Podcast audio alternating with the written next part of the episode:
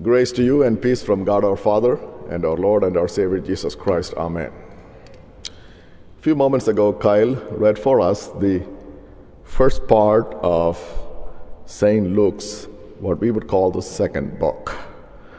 The church calls this the Acts of the Apostles, and that it is. The book is the Acts of the Apostles, beginning from Jerusalem bringing the gospel of Jesus Christ through Judea, Jerusalem, Samaria, and to the ends of the earth. Through the apostles and the disciples of Jesus, the gospel that was first proclaimed and actualized in the life of Jesus began to be proclaimed to the ends of the earth. At the end of the cha- of the book of Acts, we see Saint Paul in Rome preaching the kingdom of God, preaching the kingdom of God while he would still be in prison. The first word of what Kyle read for us from St. Luke's narrative refers to another book, a former book, which we know, the church knows as the Gospel according to St. Luke. In that book, St. Luke has given for us and for the whole world a narrative history of the events that took place while Jesus was on the face of this earth, fulfilling promises made for the whole world in yet another earlier book we call the Old Testament. Luke began saying, introducing the ministry of the Lord Jesus Christ by quoting and footnoting references from the Old Testament, from the prophets and the writings. And as Jesus comes to make his, as it were, platform speech in Luke chapter 4, he tells the world, the audience around him, that today these scriptures have been fulfilled. And that scripture promised that the Messiah will come and bring good news to the poor. That book makes references to the Old Testament prophecies where the Messiah would come and give sight to the blind, heal the sick, raise the dead. And the good news will be preached to all nations. That's how the book began. And throughout the narrative of the Gospel of Luke, we see those activities, the acts of God, the very acts of God taking place in the life and ministry of the Lord Jesus Christ. Luke, in his second volume, says that the first narrative was a narrative of the things that Jesus began to do and to teach.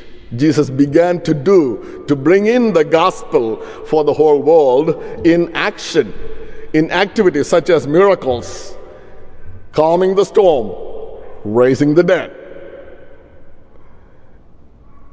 and then to teach. To teach that the kingdom of God is among us teach, to teach that the visitation of God for salvation has already taken place. And Luke concluded that book with our Lord's crucifixion, death, resurrection, and ascension. That is exactly where the book of Acts begins, as we heard that read for us a few moments ago. Jesus appears again after his resurrection and he walks around with them doing things and teaching them for 40 days, at the end of which he would ascend to heaven. Today is the day of ascension. We celebrate that day. And on this day, as the disciples were gazing into heaven as the Lord was lifted up from among them and disappeared into heavens, they were told, as he promised, you wait here until you receive the Holy Spirit. And when that Spirit shall come upon you, you shall be my witnesses in Jerusalem, Judea, Samaria, and the ends of the earth. You shall be my witnesses to do and to teach what our, our Lord was pleased to do and to teach.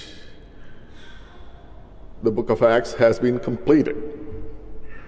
The word of the Lord spread, it grew into Samaria, into Philippi, as we heard the other day, the first city in Europe, and to the ends of the earth, from the capital of the Holy Land, Jerusalem.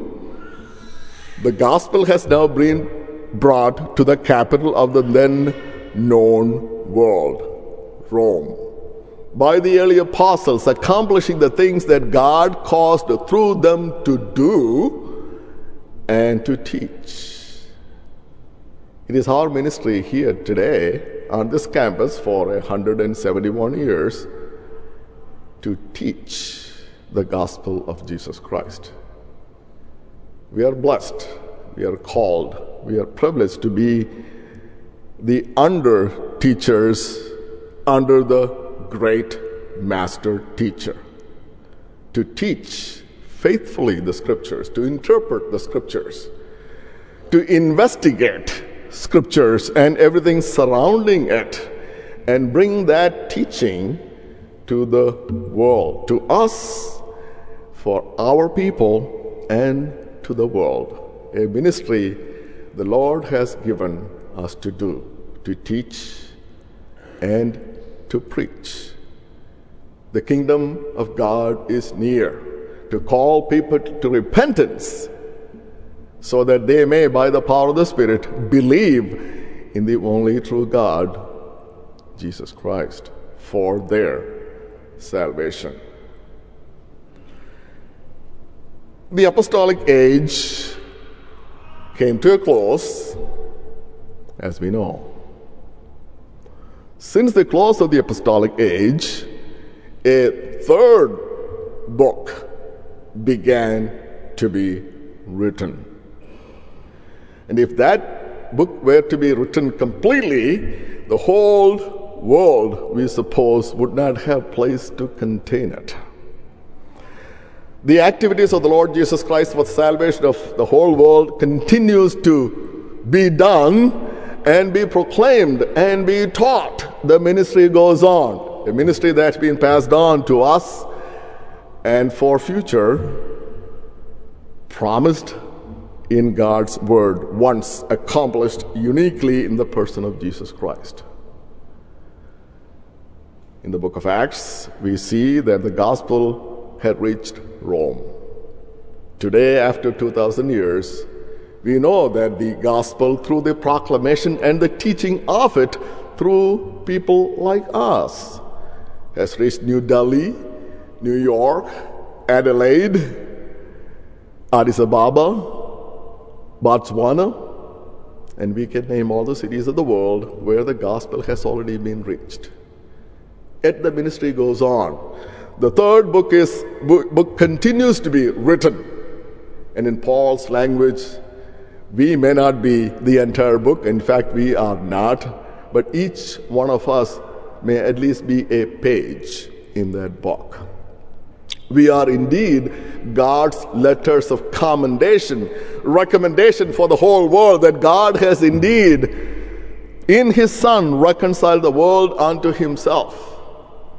Keep adding leaves and portfolios to that book by doing the things of God, by teaching and proclaiming the word.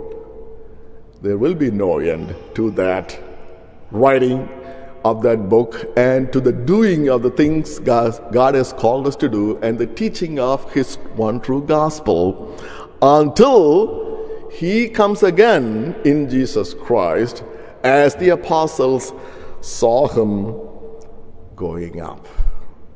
There is convincing proof, the entire scripture, that Jesus indeed came to the earth.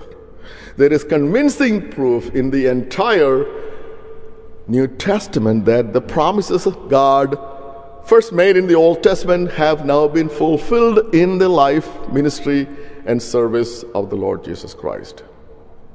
There is convincing proof for any investigator that the ministry of the Lord Jesus Christ continues to go on.